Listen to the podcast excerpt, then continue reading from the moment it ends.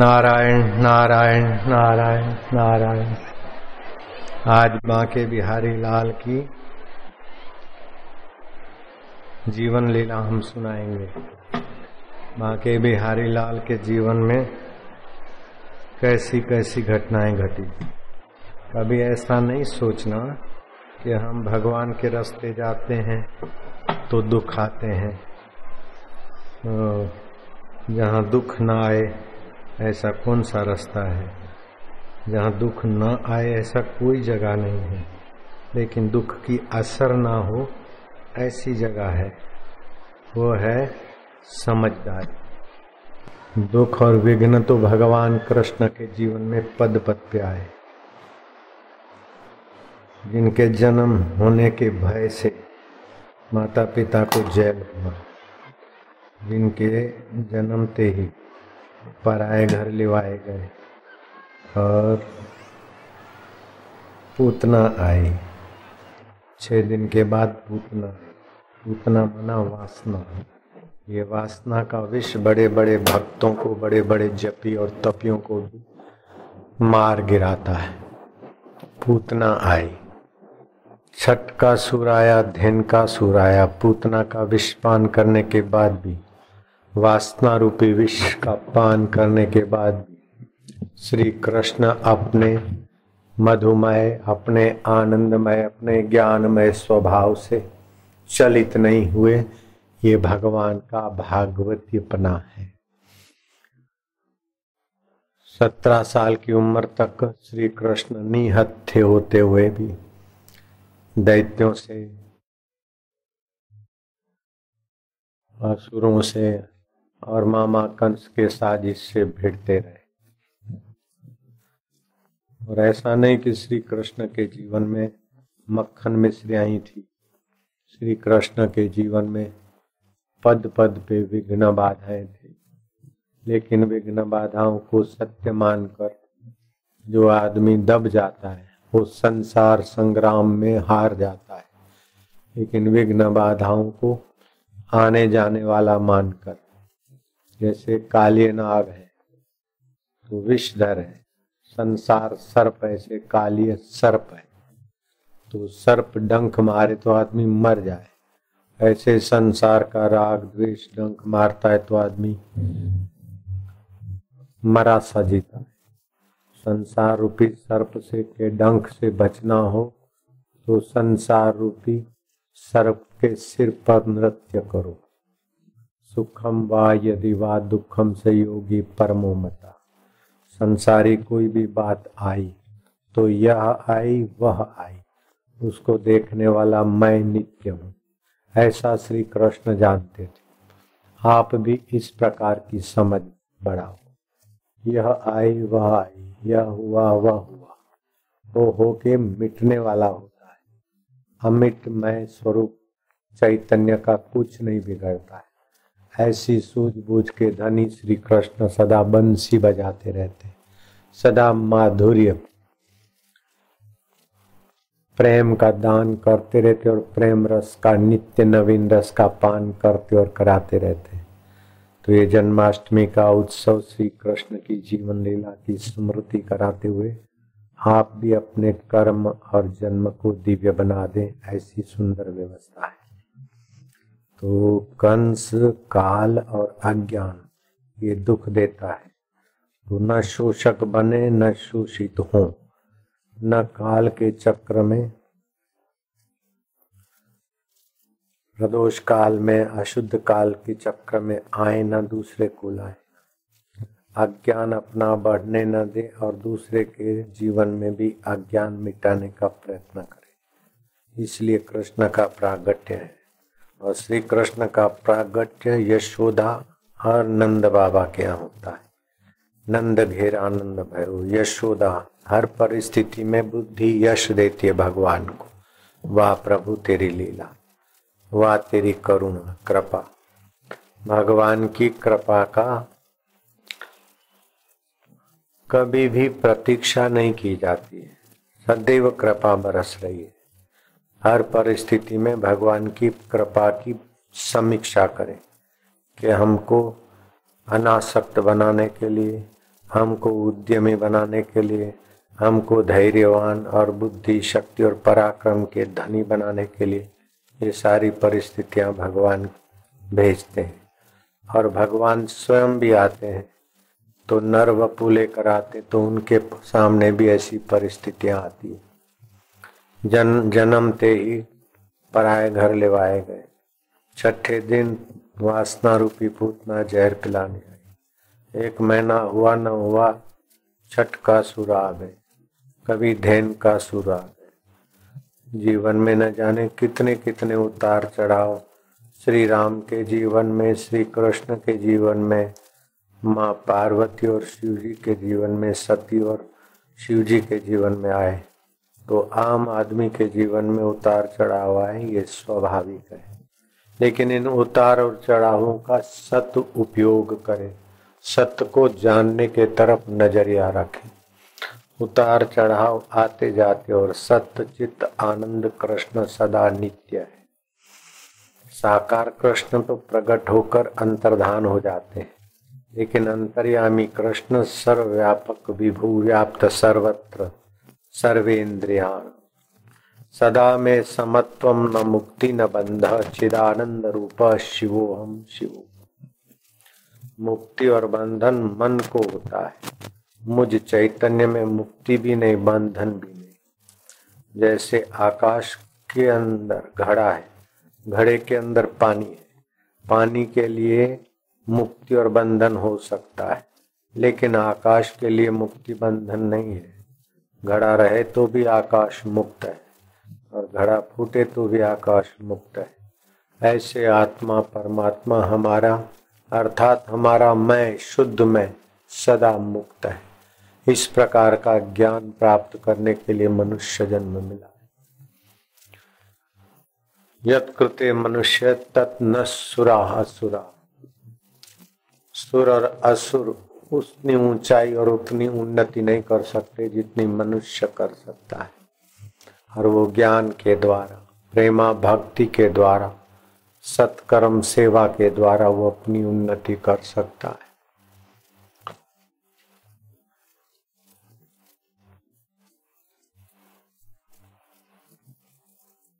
सत्रह साल की उम्र तक निहत्थे रहे। फिर ऐसा नहीं कि द्वारकाधीश होकर बैठ गए। नहीं, कई बार युद्ध करना पड़ा।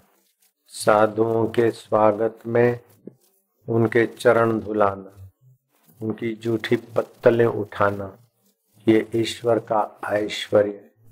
महाभारत की युद्ध और घोर अंगिरस ऋषि के आश्रम में एकांत अज्ञात तेरह तेरह वर्ष रहे अपने आत्म मस्ती सत्तर से त्यासी साल की उम्र तक श्री कृष्ण एकांत अज्ञात रहे। भीड़ भाड़ में बोल चाल में शक्ति का ह्रास होता है। मौन और एकांत में शक्ति का संचय होता है, प्रागट्य होता है। तो घोरंगी रस ऋषि का आश्रम तो इस जमाने में मिलना मुश्किल है। अपने कुटुंब में, अपने घर में एक आधा छोटा सा कमरा या कोई जगह या जो आश्रम में रहते हैं, एक दो घंटे मौन रहे। सुबह शाम मौन रहे। मौन से शक्ति का संचय होता है। जितना इंद्रियों को बहिर्मुख करते हैं, मन को बहिर्मुख करते हैं, उतना ही शक्ति का ह्रास होता है। जितना ज़रूरी हो, दस शब्द बोलने हो तो छह बोलकर चार शब्द की शक्ति का संयम सादा सुदा जीवन से स्वास्थ्य की रक्षा होती हो तो ठाठ माठ का जीवन और क्रेडिट कार्ड ने तो सत्यानाश कर मोल, क्रेडिट कार्ड, मोबाइल फ़ोन और ये फिल्मी दुनिया के नाच गान, इससे जीवन की शक्तियों का ह्रास तेज़ी से होता है। तो आप भी इन चीज़ों से बचें और अपने बच्चों को और परिवार वालों को भी बचाएँ। सुबह के सत्संग में कहा था कि जठरा मंद हो तो इस सीज़न में खान पान पचता नहीं तो वरियाली और शहद मिलाकर लेने से भूख ठीक लगती, खाना पचता है। जैसे भोजन पचने से स्वास्थ्य की रक्षा होती है, ऐसे ज्ञान पचने से स्व सुरक्षित होता है। स्व माना जो अमर आत्मा चैतन्य स्वभाव है, हमारा वो सुरक्षित होता है। नहीं तो हमारे ऊपर परिस्थितियों का प्रभाव पड़ जाता है। परिस्थितियों का प्रभाव जिस पर पड़ता है वास्तविक में वो हम नहीं है। वो हमारा मन है, बुद्धि है। श्री कृष्ण के जो दिव्य गुण बताए थे श्री कृष्ण सुंदर अंग वाले हैं, शुभ लक्षणों वाले अतिशय रुचि हो जाए उनको देखने में। और पांचवा गुण है तेजोमय और छठा गुण है श्री कृष्ण तन से भी बलवान है, मन से भी बलवान है, बुद्धि से भी बलवान है। तो आप तन से बलवान बनने के लिए सूर्य किरणों में स्नान करें, प्राणायाम करें, सात्विक भोजन करें, शरीर को सुदृढ़ रखें। मन को बलवान बनाने के लिए एकाग्रता का आश्रय लें। आँख की पुतली ऊपर, नीचे, दाएँ, बाएँ, न घूमे, एक जगह पर रहे। मन बलवान हो जाएगा। दुष्चरित्रों से बचें। सच्चाई और सदाचार रखने से मन बलवान होता है। बुद्धि को बलवान करना हो तो विवेक का विकास करे। बिनु सत्संग विवेक न हो, वही राम कृपा, बिनु सुलभ न सो। तो भगवान की कृपा होती है, तब सत्संग मिलता है। और सत्संग से विवेक बढ़ता और विवेक का सातवा हिस्सा बुद्धि बनती कहीं पर नौवा हिस्सा भी कहा गया है। तो जितना आत्मा का विवेक होगा, सात्विक विवेक होगा, उतना उसका सातवा हिस्सा बुद्धि बनती और बुद्धि को परिस्थितियों के प्रभाव से बचाए रखना हो तो समत्व योग का आश्रय ले। समत्व योग का आश्रय यह है कि कुछ भी आ जाए, चित्त को विवल न करो। जैसे चॉकलेट देखकर बच्चा आकर्षित हो गया और चार पैसे की चीज़ छीनो तो बच्चा दुखी हो जाता है। ऐसे जरा जरा बात में दुख और जरा जरा बात में सुख, जरा जरा बात में प्रभाव नहीं। ये मिल गया तो आखिर क्या? ये बिछड़ गया तो बिछड़ने वाला था। टोपन दास सेठ भागती हुई नौकरानी आई। सेठ जी, नौ लाख वाला हार हो गया है। माता जी ढूंढ ढूंढ के थक गई हो। गया है सेठ जी, क्या होगा? बोले, भला हुआ अच्छा हुआ। एक आध घंटे के बाद वो नाचती हुई बावरी सी आई कि सेठ जी सेठ जी, खोया हार मिल गया। वो तिजोरी के चोर, खाने में रखा था। मिल गया। सेठ ने कहा अच्छा हुआ, भला हुआ। संबंधी ने पूछा, खो गया? तब भी बोला अच्छा हुआ, भला हुआ।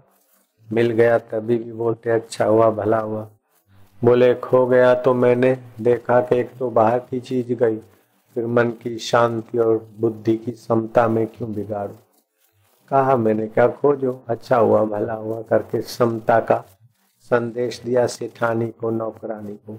सम होकर विचार करेंगे तो ठीक रास्ता मिलेगा। हो गया है, उसमें दुखी होंगे, विवल होंगे तो और ज़्यादा गलती करेंगे।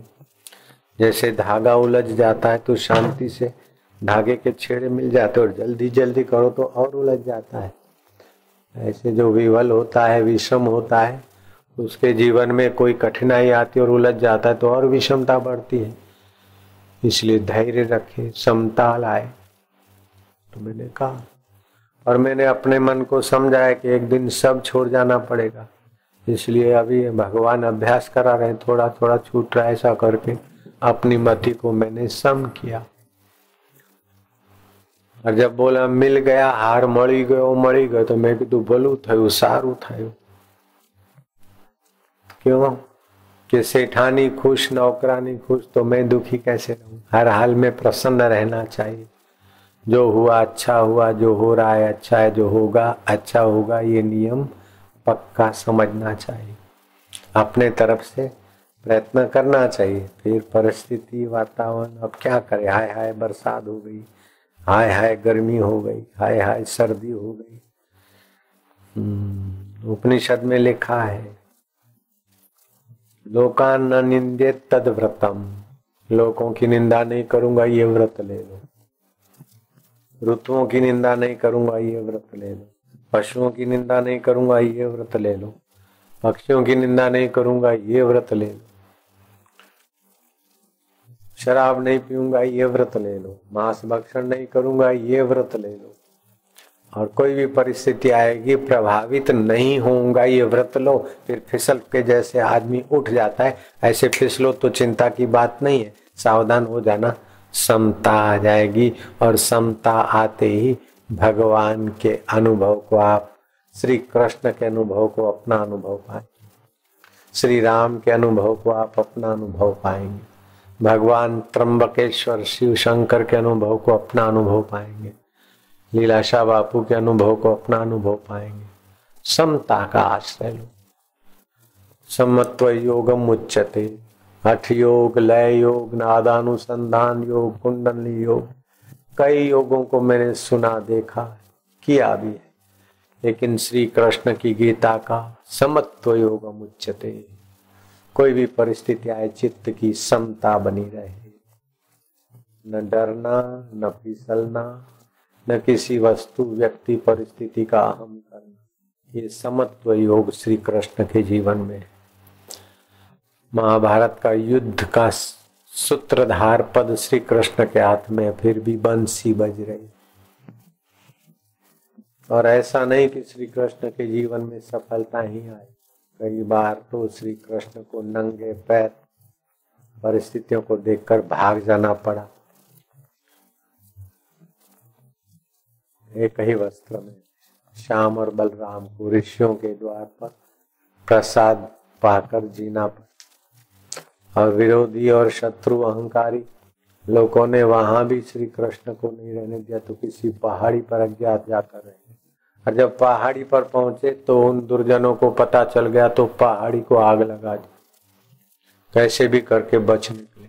लो, श्री कृष्ण के जीवन में ऐसा आता है तो तुम्हारे जीवन में तो ऐसा कुछ भी नहीं है। फिर फरियाद क्यों करते? दुखी क्यों होते? अपने को क्यों कोसते? मोहम्मद पैगंबर को। इतना विरोध हुआ, इतना विरोध हुआ मक्का छुड़ा दिया विरोधियों ने। और मदीना जाना पड़ा। मक्का से पलायन करके मदीना जाना पड़ा। श्री कृष्ण को उस पहाड़ी से पलायन करके और जगह जाना। और द्वारिका को भी सुरक्षित रखने के लिए क्या क्या हो और अंत में तो द्वारिका भी डूब गई। समुद्र में समा तो संत अपने मय के सिवाय, अपने आत्मा के सिवाय जो कुछ मिला है और जो मिलेगा, वो छूट जाएगा। अपने आप को आप नहीं छोड़ सकते। जिसको कभी नहीं छोड़ सकते, उसको ओमकार का गुंजन करके उसमें विश्रांति पा। सत्संग सुन के उनका ज्ञान। भगवान कृष्ण साकार होकर आ जाए तो भी अर्जुन का दुख नहीं मिटा। लेकिन ये ज्ञान का आश्रय लिया तो अर्जुन का दुख टिका श्री राम जी साकार थे तो भी धोबी का लाछन लगाने का दुर्मति नहीं मिटी, लेकिन श्री राम का ज्ञान पाने वाले हनुमान जी के पास सुमति के सिवा और क्या।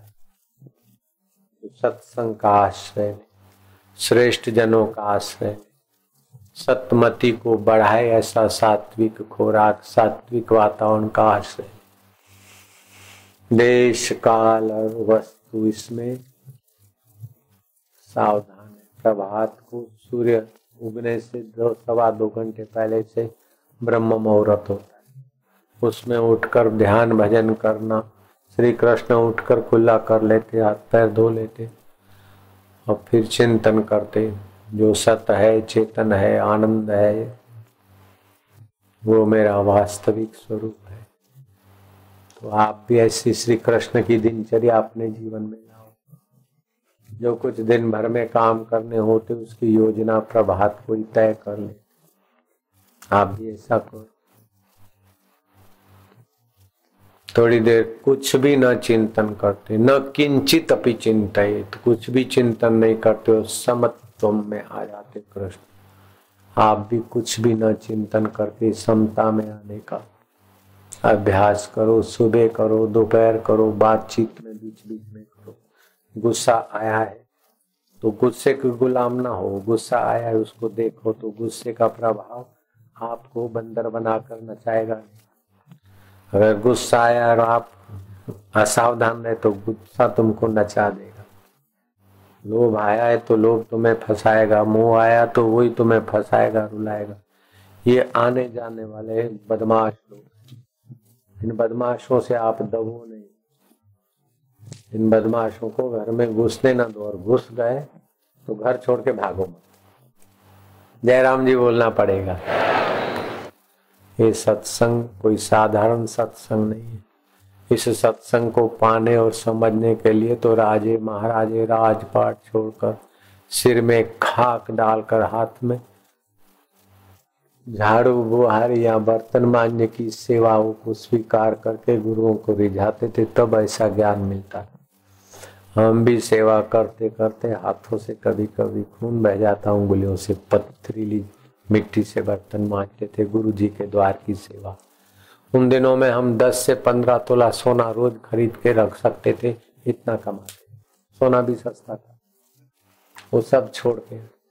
अभी दस पंद्रह तोला सोना तो डेढ़ लाख का मान लो डेढ़ लाख आज के दिन में रोज कमाना, उसको छोड़कर गुरु जी के यहाँ बर्तन मांजने की सेवा, शास्त्र पढ़ने की सेवा, चिट्ठियाँ आती थी वो सेवा, प्यून से लेकर खास सेक्रेटरी तक की सारी सेवा हम उठा लेते थे।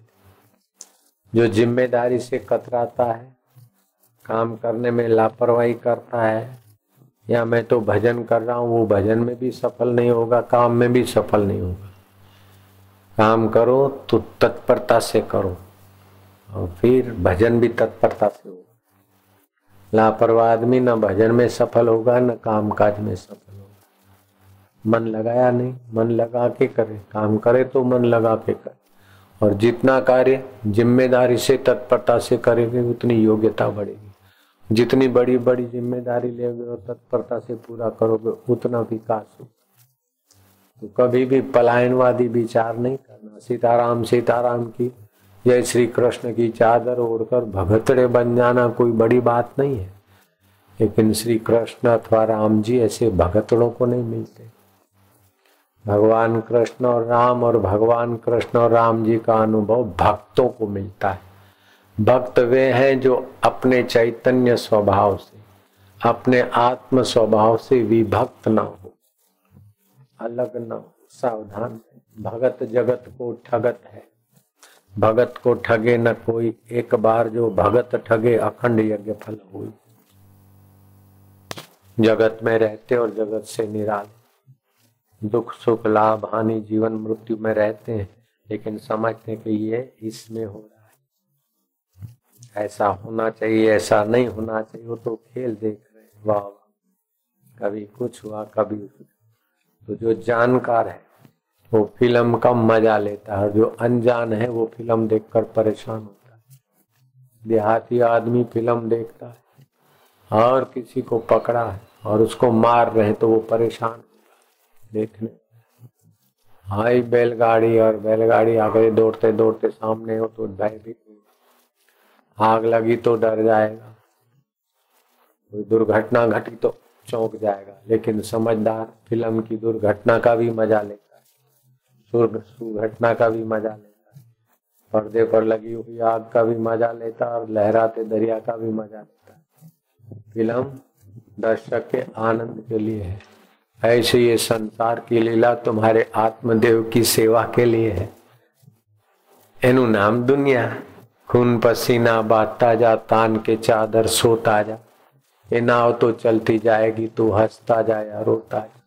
संसार तो बहता जाएगा, समय की धारा में सब चलता जाएगा। तुम विभू व्याप्त सर्वत्र, सर्वे इंद्रिया सारी इंद्रियों में होते हुए इंद्रियों से परे अपने चैतन्य स्वभाव की स्मृति कर। नारायण नारायण हरि, ओम अच्युत, केशव, माधव, गोविंद। इस प्रकार का भगवान के नाम का सुमरण गुरु के ज्ञान की स्मृति आवृत्ति। इससे भगवत प्रसाद या बुद्धि हो जाए और भगवत प्रसाद या बुद्धि से सारे दुखों का अंत हो जाता है। नारायण हरि नारायण हरि, ओम ओम ओम।